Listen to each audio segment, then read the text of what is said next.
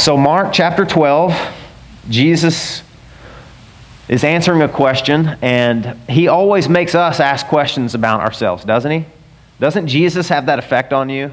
As you look at him, you watch him, you see him answering questions, you see him responding to his enemies, you see how he handles suffering and persecution. He makes you question your very existence. He almost, it's almost as if Jesus irresistibly draws people. You know, this is the first time in the Bible that you see a scribe by himself come and, and talk to Jesus. He breaks rank. You know, the scribes are supposed to be anti Jesus, they're all against everything that Jesus was for his teaching, the gospel of the kingdom. They hate Jesus.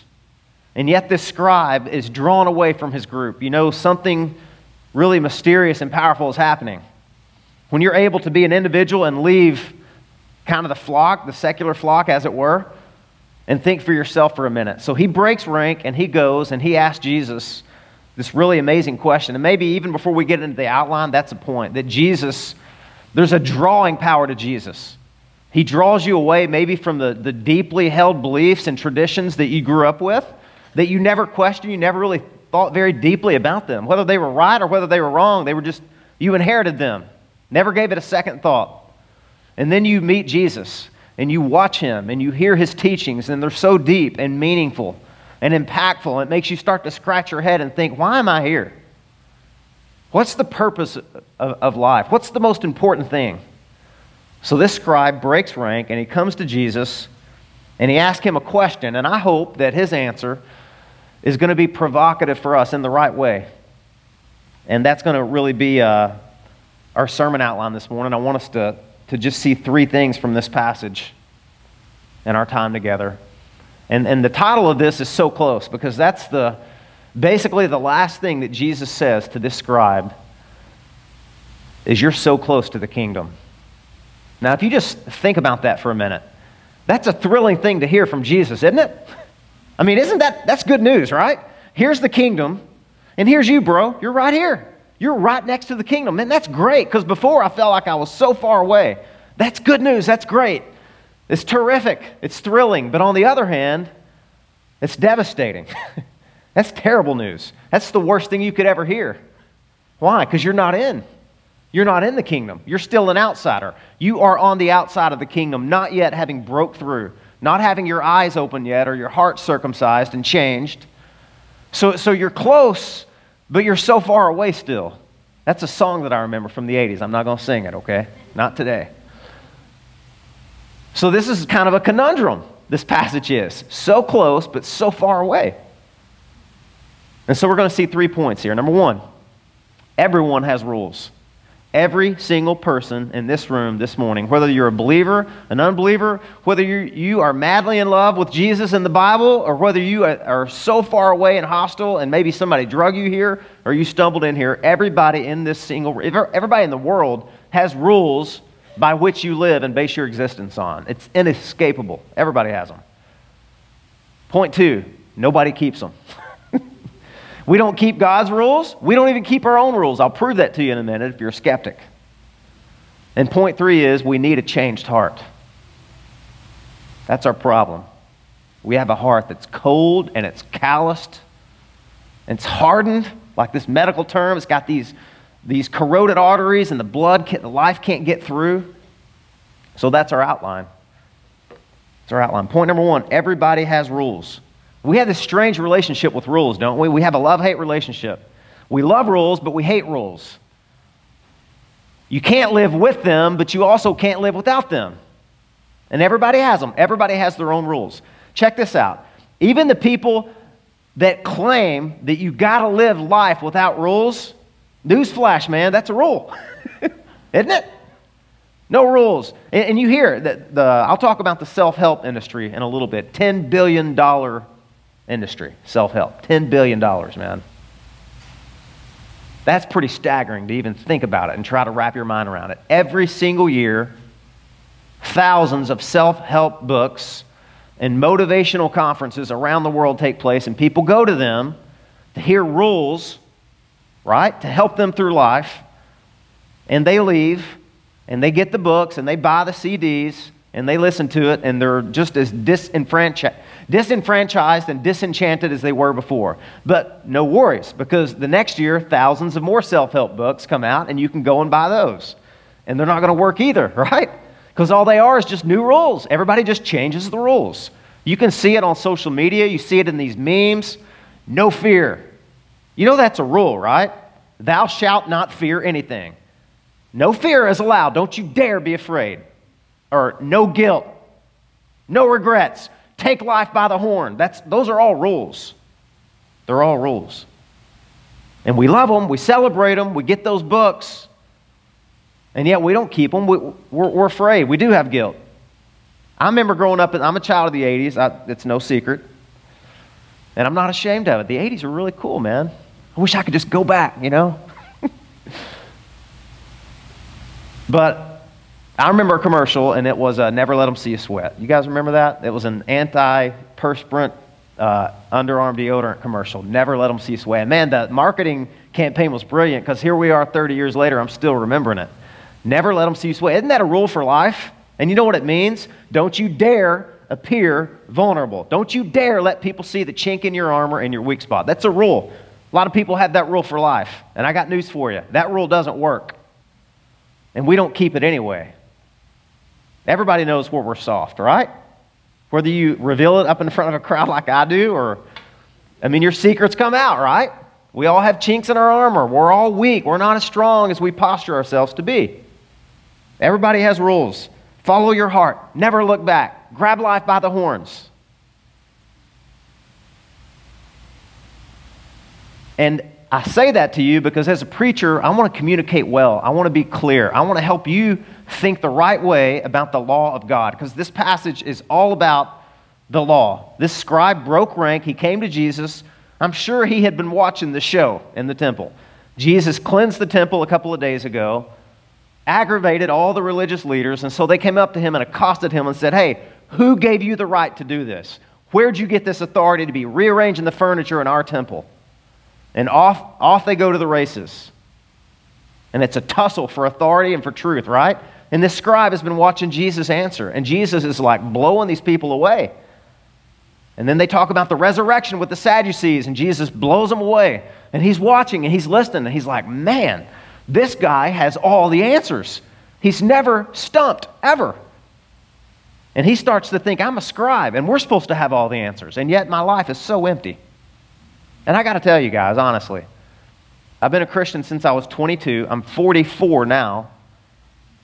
So I've had half my life to really look carefully and evaluate. I've been in ministry for a decade and a half, and I meet religious people all the time that grew up in the church, and they feel so empty. So empty.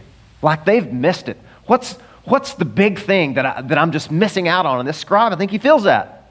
So he goes up to Jesus and he says, Look, basically, what's life all about? What's the most important thing to God? I got all these rules. And by the way, did you know in the Old Testament there were 613 laws? Straight up legit, 613 of them. So if you're wanting to obey God, you want to know how to please God? I mean, man, and somebody throws the book at you, and I'm not not talking bad about the Old Testament. That was just that was just it. They had 613 laws to observe. And so they were always, it was this game that the scribes and Pharisees played back and forth. Which is the most important one? And so this scribe thinks that this guy has all the answers. I want to ask him. And so look at, look at the verse here. In verse uh, 28, one of the scribes came up and heard them disputing with one another. And seeing that Jesus answered them well, he asked him, Which commandment is the most important of all? What's the one on top of all the others? Which one stands out from all the rest? And Jesus answered, The most important is this Hear, O Israel, the Lord our God, the Lord is one. And you shall love the Lord your God with all your heart, and with all your soul, and with all your mind, and with all your strength. And the second is this You shall love your neighbor as yourself. There is no other commandment greater than these. Now, I'm talking about rules and laws, and now we're talking about the law of God and the, and the top of the law of God. So here's why I started out the way I did. There's, there's a quote by a man named, I think it's David Zahl. He said this. He says, We can better understand our relationship to the law of God by examining our relationships with little l law. Are you with me? Big L, capital L, law of God, and then there's little l, human laws, the ones that I mentioned earlier. Never let them see you sweat. You know, thou shalt be beautiful. Thou shalt be uh, underweight. Thou shalt have uh, clear skin. Thou shalt get picked first for kickball at recess. We're, we're just, our whole lives are dominated by laws. Some of them are unspoken, but they're laws. We all have them. Be beautiful, be perfect, be flawless. Always say the right thing at the right moment. And so David Zahl says this um, We can better understand our relationship to the law of God by examining our relationships with the little l law, because the psychological impact of them is often the same. The little l law, thou shalt be beautiful or thou shalt be successful, is often more measurable than the law of God, as well as more salient in people's lives. That is, the pressure to be well liked or valued at work is often stronger than the pressure to be a perfect person. And while holiness is usually invisible, things like salary, number of social media followers, and body weight can be easily measured. So it's easiest to talk about law where most people, regardless of beliefs, actually live, to start from the bottom up. And we understand that. We all have laws, nobody follows them. We start from the bottom up. But Jesus starts from the top down, right? He starts from the top down. He says, The most important thing is this comprehensive, supreme affection for God. Supreme affection. I mean, on the one hand, this is beautiful. His answer is amazing. It's beautiful. And on the other hand, it's absolutely crushing and devastating. And I, I have prayed that everyone in this auditorium this morning feels this. Because I think so often we miss this. If I could just speak very candidly and be very frank with you, I think Christians miss this. The law of God is cr- absolutely crushing when you see it in all of its truth. It's crushing. You must love the Lord your God with all your heart, all your mind, all your soul, and all your strength. Total and complete and absolute allegiance is what God demands from all of us, from every human being who's ever been born. He demands it. There's no wiggle room. There's, there's, there's no time for discussion. That's it. That's the most important thing to God. And when you see that and you understand that, it's absolutely crushing. And, and I think I, I say that because of this. We, we talk about legalism in our churches so often. People that believe that you relate to God by, by how well you keep uh, rules, like, you know, only watch PG movies and, and don't listen to, uh, to music with explicit lyrics. And th- there's a lot of legalism that takes place. And, and so often people think the reason that legalism takes, takes hold of churches is because people have. Uh, People have too high of a view of God's law. And that's, that's, that's not right. That's not true. It's, it's because we don't have, I hope I'm saying that right. It's because we don't have a, a high enough view of God's law. Legalists don't have a high enough view of God's law. Do you know that? We don't have a high enough view. And here's what I mean Jesus comes along in the Sermon on the Mount, and he's teaching about the law in the Old Testament. And he says, You've heard that it's been said, you shall not commit adultery. And you know, all the scribes and Pharisees are elbowing each other, fist bumping, high fiving, because they've not committed adultery, right? And Jesus then says this But I say to you, if you look at a woman and you lust after her in your heart, you've already committed adultery. You're guilty. Ooh, crushing. Crushing for every man who's ever been born because they all know we're all guilty, right? Without exception. And then he says, and, and it's been said, it's been written, you shall not murder. But I say to you, if you have hated your brother in your heart, you've murdered him. So Jesus puts the law of God where it's supposed to be, up here. So it's absolutely crushing if you view it the right way. And I think until you see that, listen to me, because this is, I know this is hard and this is bad news, but, but you have to get the bad news before you get the good news, okay? You have to see the law of God is absolutely crushing so that you'll see Jesus fulfilled it for you because you couldn't fulfill it. You wouldn't fulfill it. You can't fulfill it. You didn't fulfill it. None of us have. None of us have. For all have sinned and have fallen short of the glory of God. And I think that's why Jesus is, is, is telling the scribe the things that he's telling them. This is our everything. So, what's Jesus talking about here? And by the way, he didn't make the answer up, did he? He went straight to the Old Testament. He quoted from Deuteronomy chapter 6, and he quoted from Leviticus chapter 19. And I love that because everyone's always trying to pit Jesus against the Old Testament, aren't they? Well, you know, the God of the Old Testament is this and this and this, and then there's Jesus. Thank God for Jesus. He came and rescued us. It's like, wait a minute. No, no, that, that's not true at all. Jesus Jesus believed the Old Testament scriptures. Jesus was sent by God. Jesus represented God. He said, If you've seen me, you've seen the Father. I came to reveal him. So Jesus didn't make this up. He goes straight to the Old Testament. And he says, uh, The most important thing is to love God supremely with all your being. To love God supremely and then to love people genuinely. He summarized 613 laws with just two. Isn't that amazing?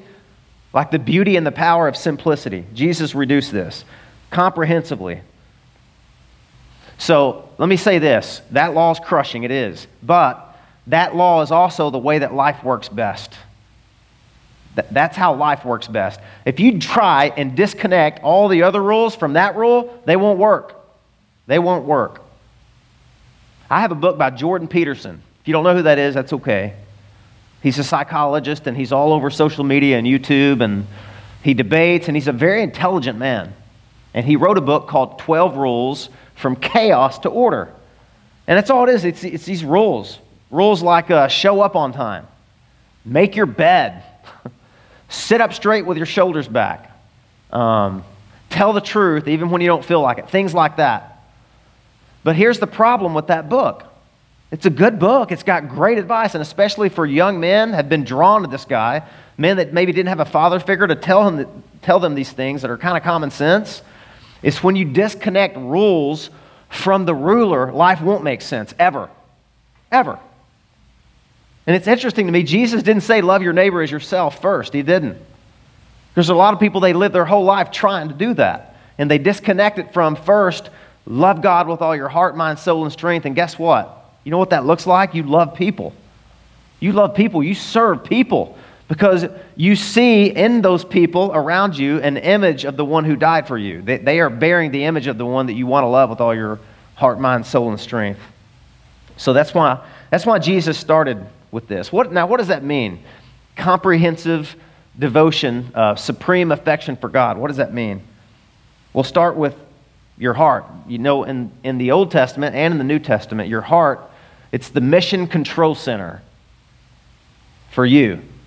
It's the mission control center. It's where your desires, you know, the Bible says, uh, where your treasure is, there your, your heart is, right? What you desire, that's you're talking about your heart. Proverbs 3 says, trust in the Lord with all your what?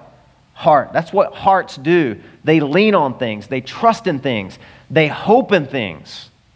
So Jesus is talking about what do you hope in? What do you have affections for? What are you trusting in?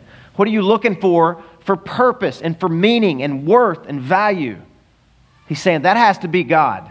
That has to be God. That's what Jesus is saying here, where your treasure is. Genesis chapter 6 is, is describing how sinful the human race had become before the flood.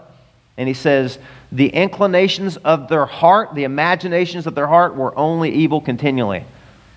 The heart, that's where the imaginations fester. That's where everything takes place. Mission Control Center.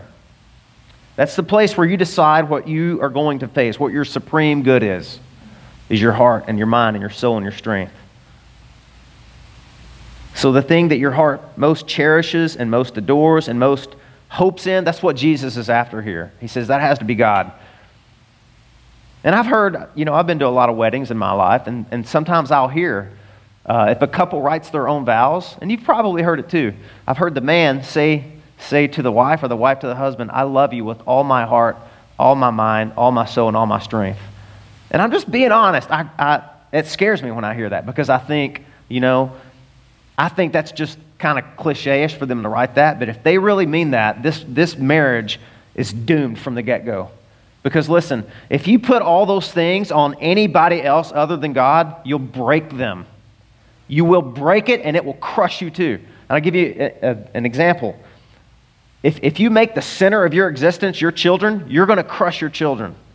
You're going to break them and destroy them because they are not designed and created to bear all the weight of your hope and expectations and meaning and worship. They can't, they can't do that. They can't. God didn't design them to do that. Or if, if your spouse is your soulmate, not good. That's not good. Or if your health is, or if your career is. Because everyone in here, there's an object at the end of that sentence. I love, or maybe the subject. No, the subject would be I. I love blank with all my heart, mind, soul, and strength. My question to you would be what do you fill in that blank? I'm sorry, I'm not a, a, the grammar king here today. What is it, though? What is it? I mean, don't say it out loud. And don't say, well, it's God. I mean, we know it's supposed to be. We know it's supposed to be God. And Jesus is putting that back center stage. But whatever it is, other than God, that you're putting all your hope and meaning, you will crush it. It's like loading up an airplane with more weight than it's able to carry, Mark, right? And then, and then after the, the airplane takes off, the landing gear breaks. It's only a matter of time. You know the plane's going down and you know it can't land. That's what putting the weight and expectation on any being other than God will do. Well, it's absolutely crushing. Jonathan Edwards once wrote about the heart, the mind, the soul, and the strength, and he said this What the heart most wants, the mind finds reasonable, the emotions find desirable, and the will finds doable. So that's point number one. We all have rules. Jesus tells us what the most important rule is love the Lord your God with all your heart, mind, soul, and strength. And then the second is likened unto it love your neighbor as yourself. And then look what this scribe says to him. This is rather gripping. And the scribe said to him, You are right, teacher. You have truly said that he is one, and there is no other besides him, and to love him with all the heart, with all the understanding, with all the strength, and to love one's neighbor as oneself is much more than all burnt offerings and sacrifice. And when Jesus saw that he answered wisely, he said to him, You are not far from the kingdom of God. And after that, no one dared to question him anymore with any questions.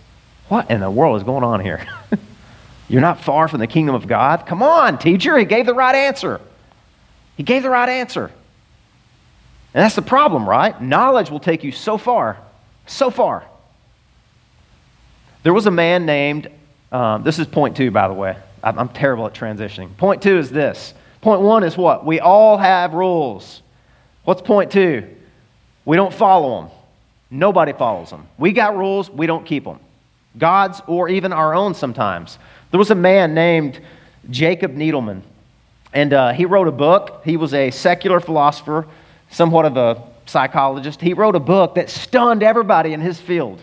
Stunned them. They didn't know what to do with this guy. He wrote a book called Why Can't We Be Good? And the premise of the whole book is look, we don't know we don't need more information. We don't need more laws. We don't need somebody to show up and tell us 10 more things to do because that's not the problem. The problem is, after we know the things we're supposed to do, we don't do them. And man, that like the I've heard the interviews that this guy conducted with people were like brutal. They just did not know what to do with this dude. Because he didn't, he broke rank. He's like, I'm sick of this. I'm just telling the truth. We can't be good. Why can't we? There's a fundamental problem. He got close, didn't he? He got close. That's the problem. There, there was a, uh, not far from the kingdom, going with this idea. Francis Schaeffer was an apologist that lived in the Swiss Alps. And he wrote a couple of books that were just mind blowing for, for defending the Christian faith and contending for the faith. One of them was called The God Who Is There, um, and the other one was How, How Then Shall We Live? And he said this about Romans 2. Romans chapter 2 talks about there are Gentiles that have never encountered the law of God, never came under Judaistic religious teaching, and yet they, they by nature, show by their conscience that the law of God is written in our hearts, right? So he was trying he was expounding on that passage one day, and he said, "You know, on the last day when all of mankind stands before God and, and we face judgment, right?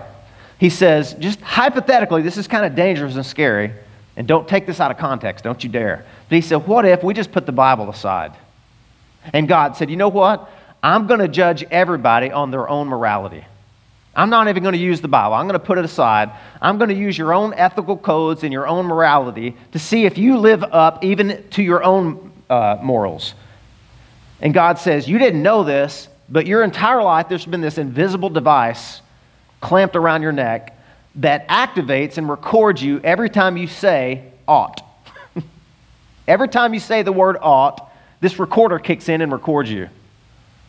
And, and, and, and, and God says, and I'm just going to play back every time you said that and see how you measure up. In traffic, for example. or at the grocery store when you see somebody else's kid throwing a fit wanting candy. Boy, I wish I had five minutes with him. You know, kids oughta, parents ought to. It's like, oh, should they ought to, shouldn't they? Well, after you've had three kids, we'll just play that little recorder back and see how you did, cowboy, right? So he says, look, all joking aside, he said, We'll play that device back, and there's not a person on planet Earth that could withstand their own scrutiny. Nobody. So not only do we not keep the laws of God, we don't even keep our own laws.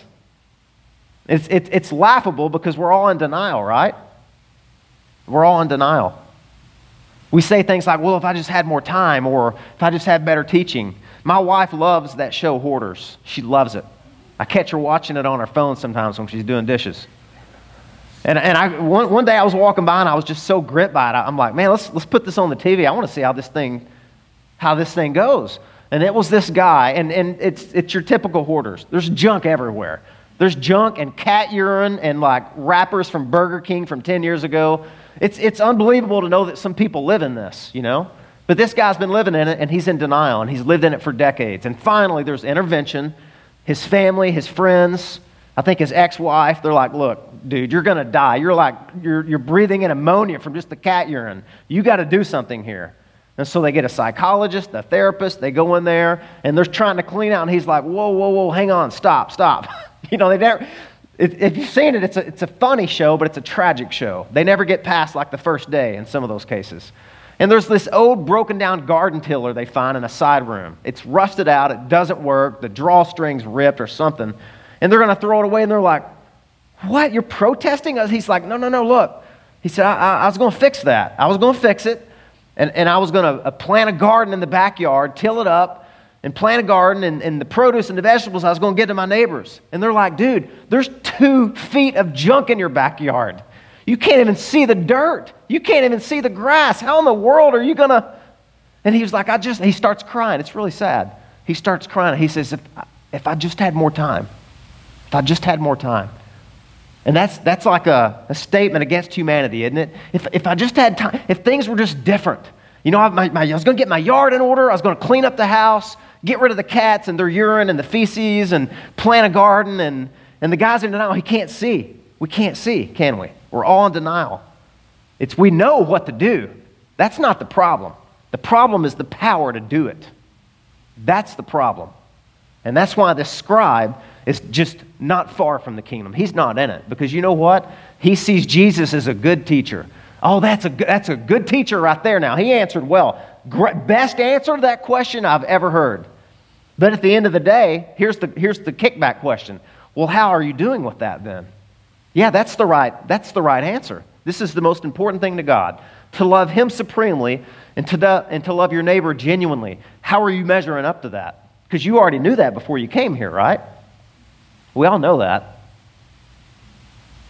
I face that all the time in counseling. Somebody that comes and they're riddled with anxiety. Riddled with it. Just absolutely overwhelmed because they know that the Bible says anxiety you're not supposed to be anxious, right? Be anxious for nothing. That's a law that's crushing them because they're anxious. They worry. They're afraid for the future, for money, for health, whatever it is. And I can tell you right now, 10 years ago, you know the first thing I would have told them when they came to me? Because I'm the biblical, you know, I'm going to give them the, the Bible answer. That's the problem. They, they don't know what the Bible says. So they would sit down and, what's the problem? Well, I'm anxious, just absolutely crippled and riddled with anxiety. I'm like, well, you know what? You came to the right place because I got the answer for you. Right here in Philippians 4 be anxious for nothing. now, Well, our time is up. I'm so thankful that you came to me so that I could help you. Now, look, I'm not making fun of the Bible. Don't you dare leave and say that I'm, I'm not. That's a powerful verse spoken by an apostle. And that's, a, that's a, a powerful statement, but that's the wrong time to tell somebody that verse, right? That verse will come later, or maybe it, it, needed to go before. But they already know that. They already know that that verse says that and that it's wrong and that it's sinful. What they don't have is power. What they need is power. I need strength. I need, they think willpower, right? That's what the scribe didn't get. That's why he's, he's just so close. He's not far from the kingdom, he's not in it yet.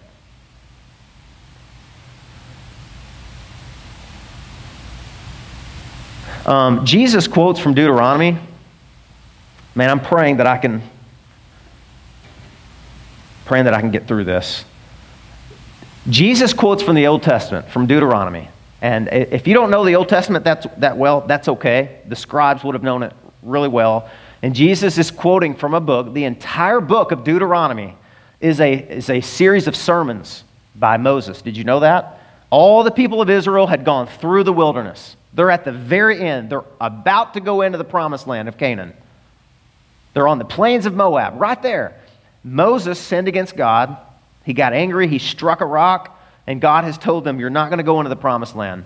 Joshua is going to lead my people. So, this is the last sermon that Moses is ever going to preach. And he preaches a doozy. He's about to, to, hand over the reins of leadership to, to Joshua. And they're just right there. They're right on the brink.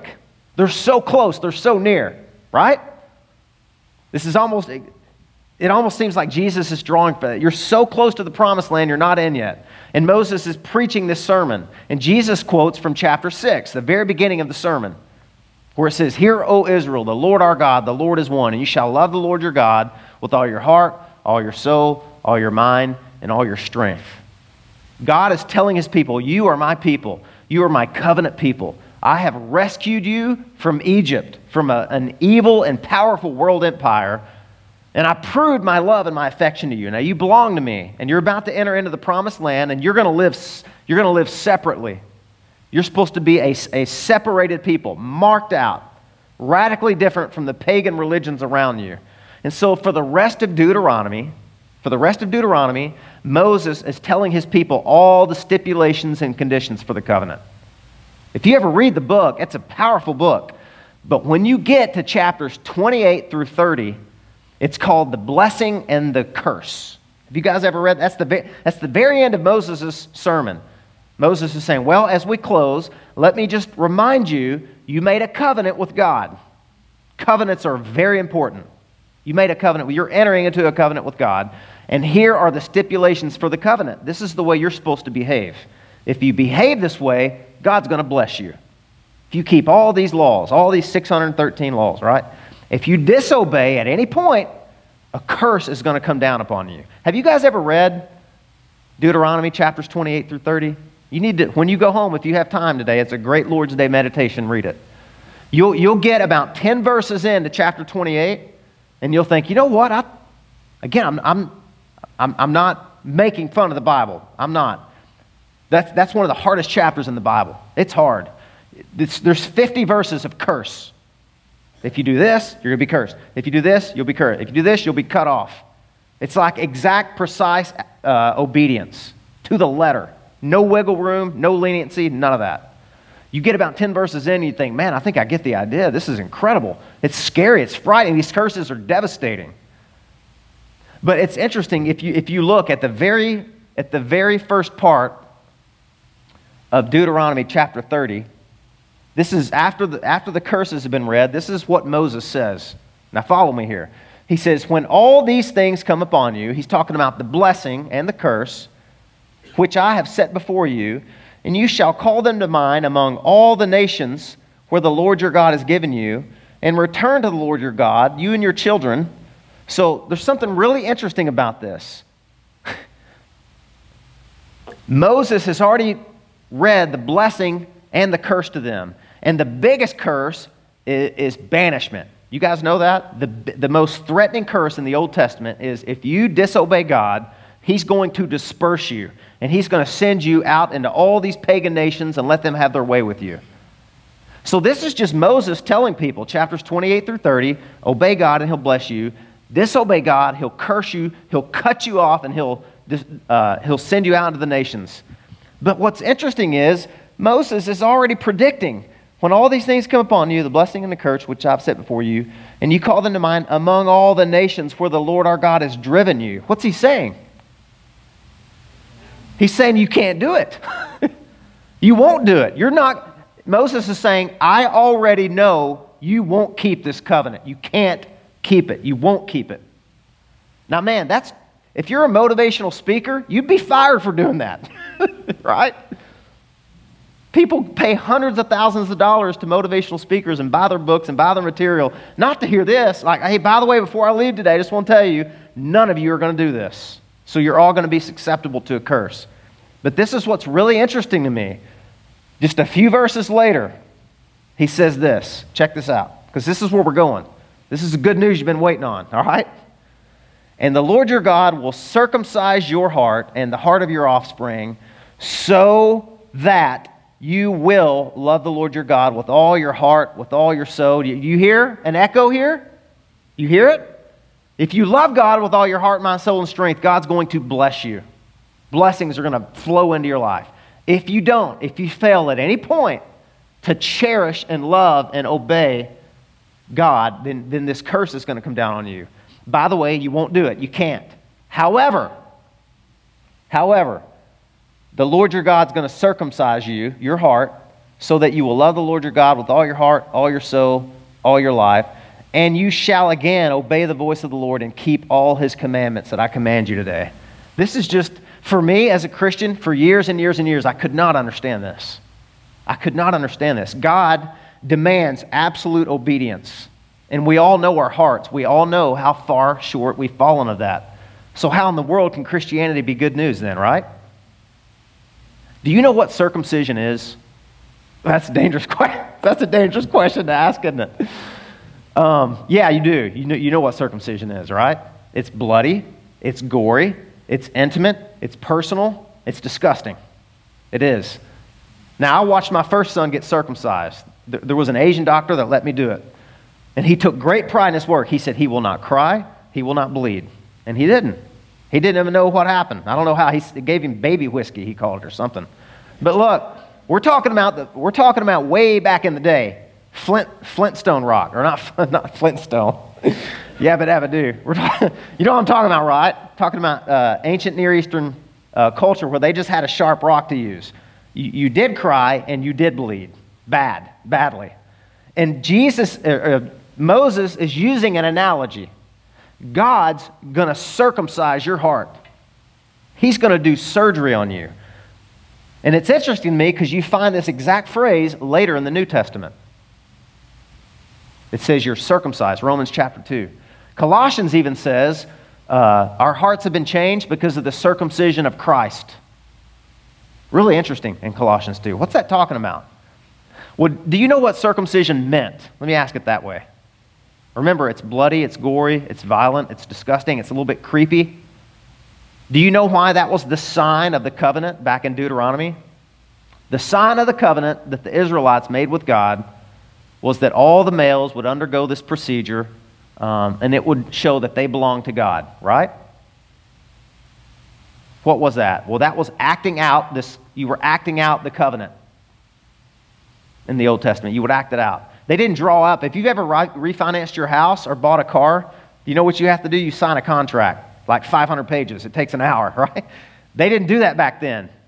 You know what they did? When they would make a covenant with somebody, they would cut animals in half. You would cut animals in half, and you would walk through and you would shake hands and you would act out the covenant and you would say, If I disobey any of the stipulations or any of the conditions of this covenant, may God do this to me. May He come down and curse me, right? And slaughter me. And circumcision was, was this idea of being uh, bloody, gory, violent, slaughter, cutting off. That's what it meant. And, and Moses is promising that God is going to circumcise your hearts. You're not able to keep this law, but don't worry, God's going to circumcise your heart so that you can obey. Now, let me ask you a question What happened to Jesus on the cross? You know, the Bible says that Jesus became a curse for us, right? You guys following me? I hope I'm not all over the place this morning. The Bible says that cursed is the man that hangs on a tree. Jesus faced the cur- all the curses. You want to know how grateful we ought to be for Jesus? Read Deuteronomy chapter 8 when you go home today. Read the whole thing, all however many verses there are. Read it and know that Jesus was cut off for you and for me on the cross. It was bloody, it was gory, it was violent. He was acting out the curse, except it was real for him. It was real. And because of that, God circumcises our hearts. What does it mean to have a circumcised heart? It means what you ought to do and what you want to do are the same thing. Finally. Have you ever had that tug? I know what I ought to do, and I also know what I want to do, and they're not the same thing, and I wish they were. You know what you need? You need to have a changed heart. A changed heart. Only God can make those things come together, where you actually want to love the Lord your God with all your soul and heart and mind and strength where his commandments are not burdensome to you. The Bible actually says that. His commandments are not burdensome. When you become a Christian, something changes. Something fundamentally changes.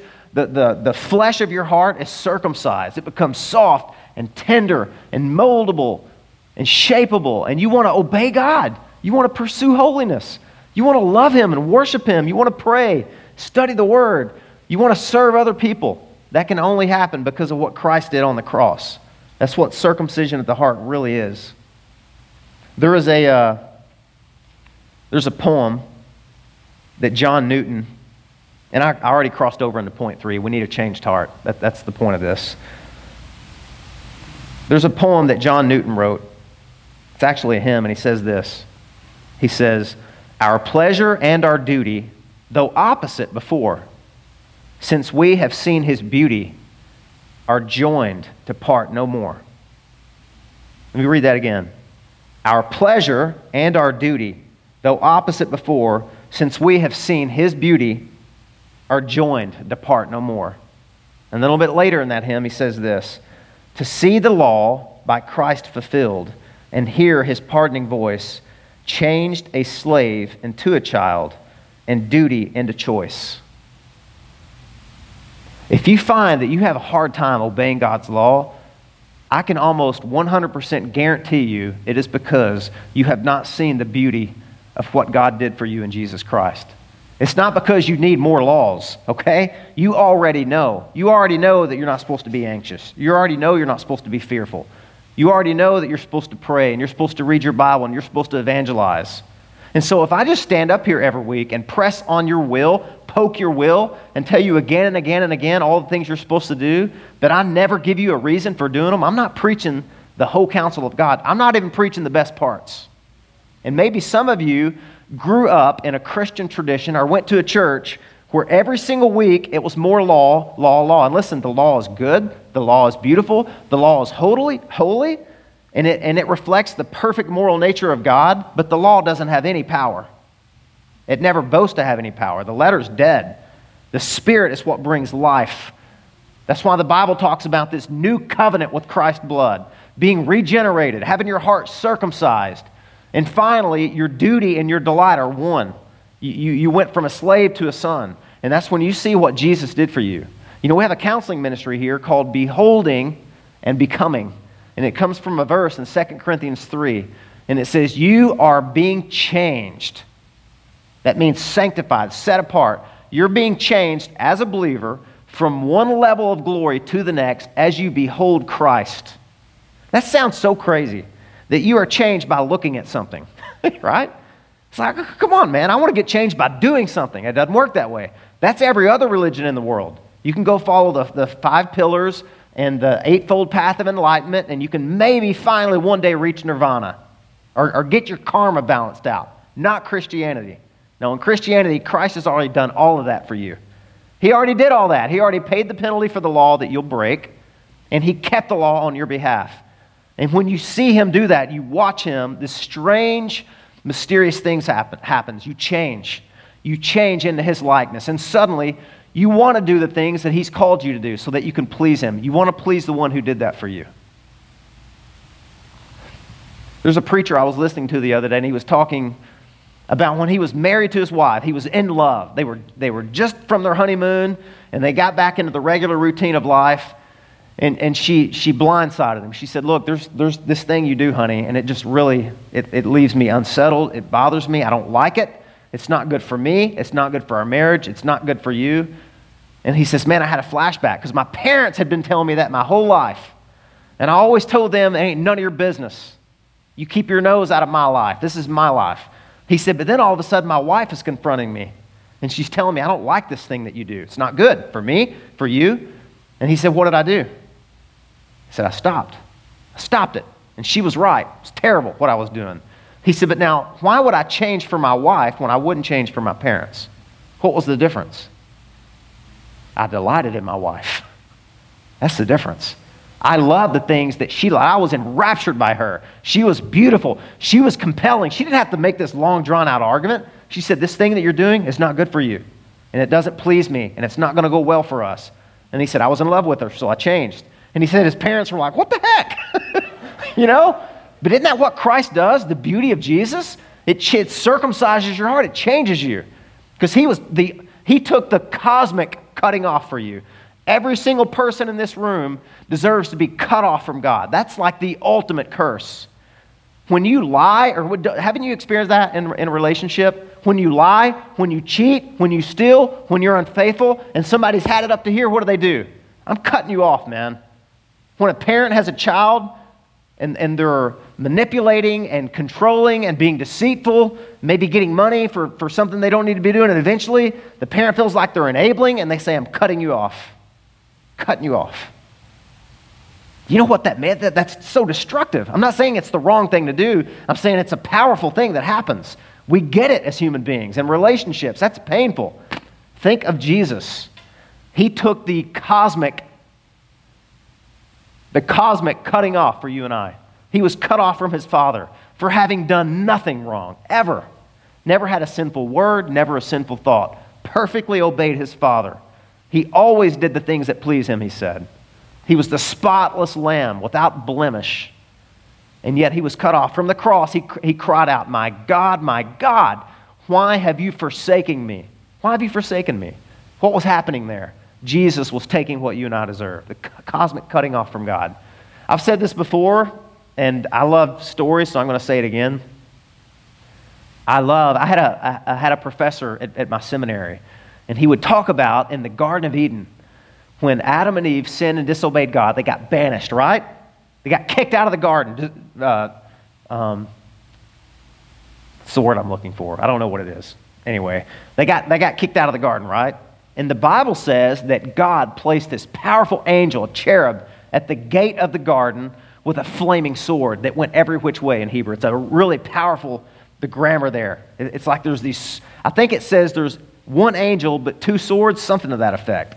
But it's this powerful. And the Hebrew professor, he, uh, he used to say, you know, wouldn't, wouldn't you want, if you were the offspring of Adam and Eve, and, and they're telling you the story of what really happened, wouldn't you want to go and get a peek and look in that garden? You'd want to, wouldn't you? You'd want back in. You'd want to see what it was like. All these trees, this, this perfect environment, right, before the fall. Maybe you'd want to even go in there where God is. He said, But you couldn't get past those angels. Why? Because they would hack you to pieces. Spiritually, they'd hack you to pieces. I remember this professor telling us, you know, that's what to get back into God's presence, it's going to take a bloody, it's going to be bloody, it's going to be violent. Nobody can face that and get back into God's presence, but Jesus did. He did it. He went back under the sword, as it were. He went back under the knife. He was cut off cosmic, cosmically for you and I. And it's and you say, why are you saying all this stuff? It's not in the passage. Yeah, it is. It is in the passage. Let me show you, and then we're going to close with this. Verse 32. You, the scribe, said to him, You are right, teacher. You have truly said that he is one, and there is no other besides him, and to love him with all the heart, and with all the understanding, and with all the strength, and to love one's neighbor as oneself is much more than all the what? Burnt offerings and sacrifices. Where's Jesus at when they're talking? You know where he's at? He's in the temple. And it's Passover week. And people are bringing all these lambs to the temple to be slaughtered, to cover, to atone for them, right? So that scribe is so close. He's like, to obey God is better than all of this. And Jesus says, You're so close. You are so close, but you're not in yet because I'm just still your teacher. I'm not your Savior. I came to save you from your sins. I came to save you from the demands of this law. I just want to close with this. I want to ask you this morning just to ask yourself this question Is that where you're at in your life right now? Are you just so close? You have all the right answers. You've studied the Bible, you know what the law of God says. Man, you could make mincemeat out of some pagan that has, has never read the Bible. But is that all? Is that all it is to you? Is just rules? Do you know the Savior? Do you know the one that was cosmically cut off for you, that underwent the sword? Bloody, gory, intimate, personal. He did that for you so that you could know God, so that you could delight in obeying God, so that you could actually see people, image bearing people, and have a desire to serve them and share the truth of the gospel with them. That's the gospel that Jesus came preaching. Everyone has rules. Nobody keeps the rules. Nobody keeps the greatest rules. We have to have a changed heart. We have to be forgiven for transgressing those rules. And that's what Jesus came to do. He came to be cut off for us. He came to take the curse so that you and I could be the blessing. That beautiful? I hope that changes your heart. Let's pray. Father, thank you so much for the truths of this passage. I pray that, that they've become clear, more clear than when we walked in here. Lord, I know there are people in this building, they've struggled, even this morning, struggled to come here. They didn't want to come here. They had other things they wanted to do, Lord. Places they wanted to be, maybe fishing at the beach or maybe just taking a weekend off. They didn't want to come and worship you, and yet they did. You wanted them here to hear this, Lord. This has changed my heart this week, God. Thank you for what you did for me. I didn't deserve it. I'm a sinner, Lord. But yet I'm one of your children. And you have cleansed me and forgiven me, and you've made me one of your sons. That's my new identity. I'm a child of God. I'm adopted into your family. I've been cleansed. I've been justified. I've been whole. I didn't do any of that. You did all of that for me. There's nothing I ever did to make you love me. I can't keep your law to make you love me more. Jesus already did that. He's taken care of that, Lord. That's the beauty of Christianity. Thank you for this truth. I pray we would leave with transformed hearts. And I also pray, God, if there's somebody here this morning and they've never really understood this, the demands of God to obey Him perfectly, how they've fallen short of that. They've disobeyed. And because of that, Lord, it's, we face a curse.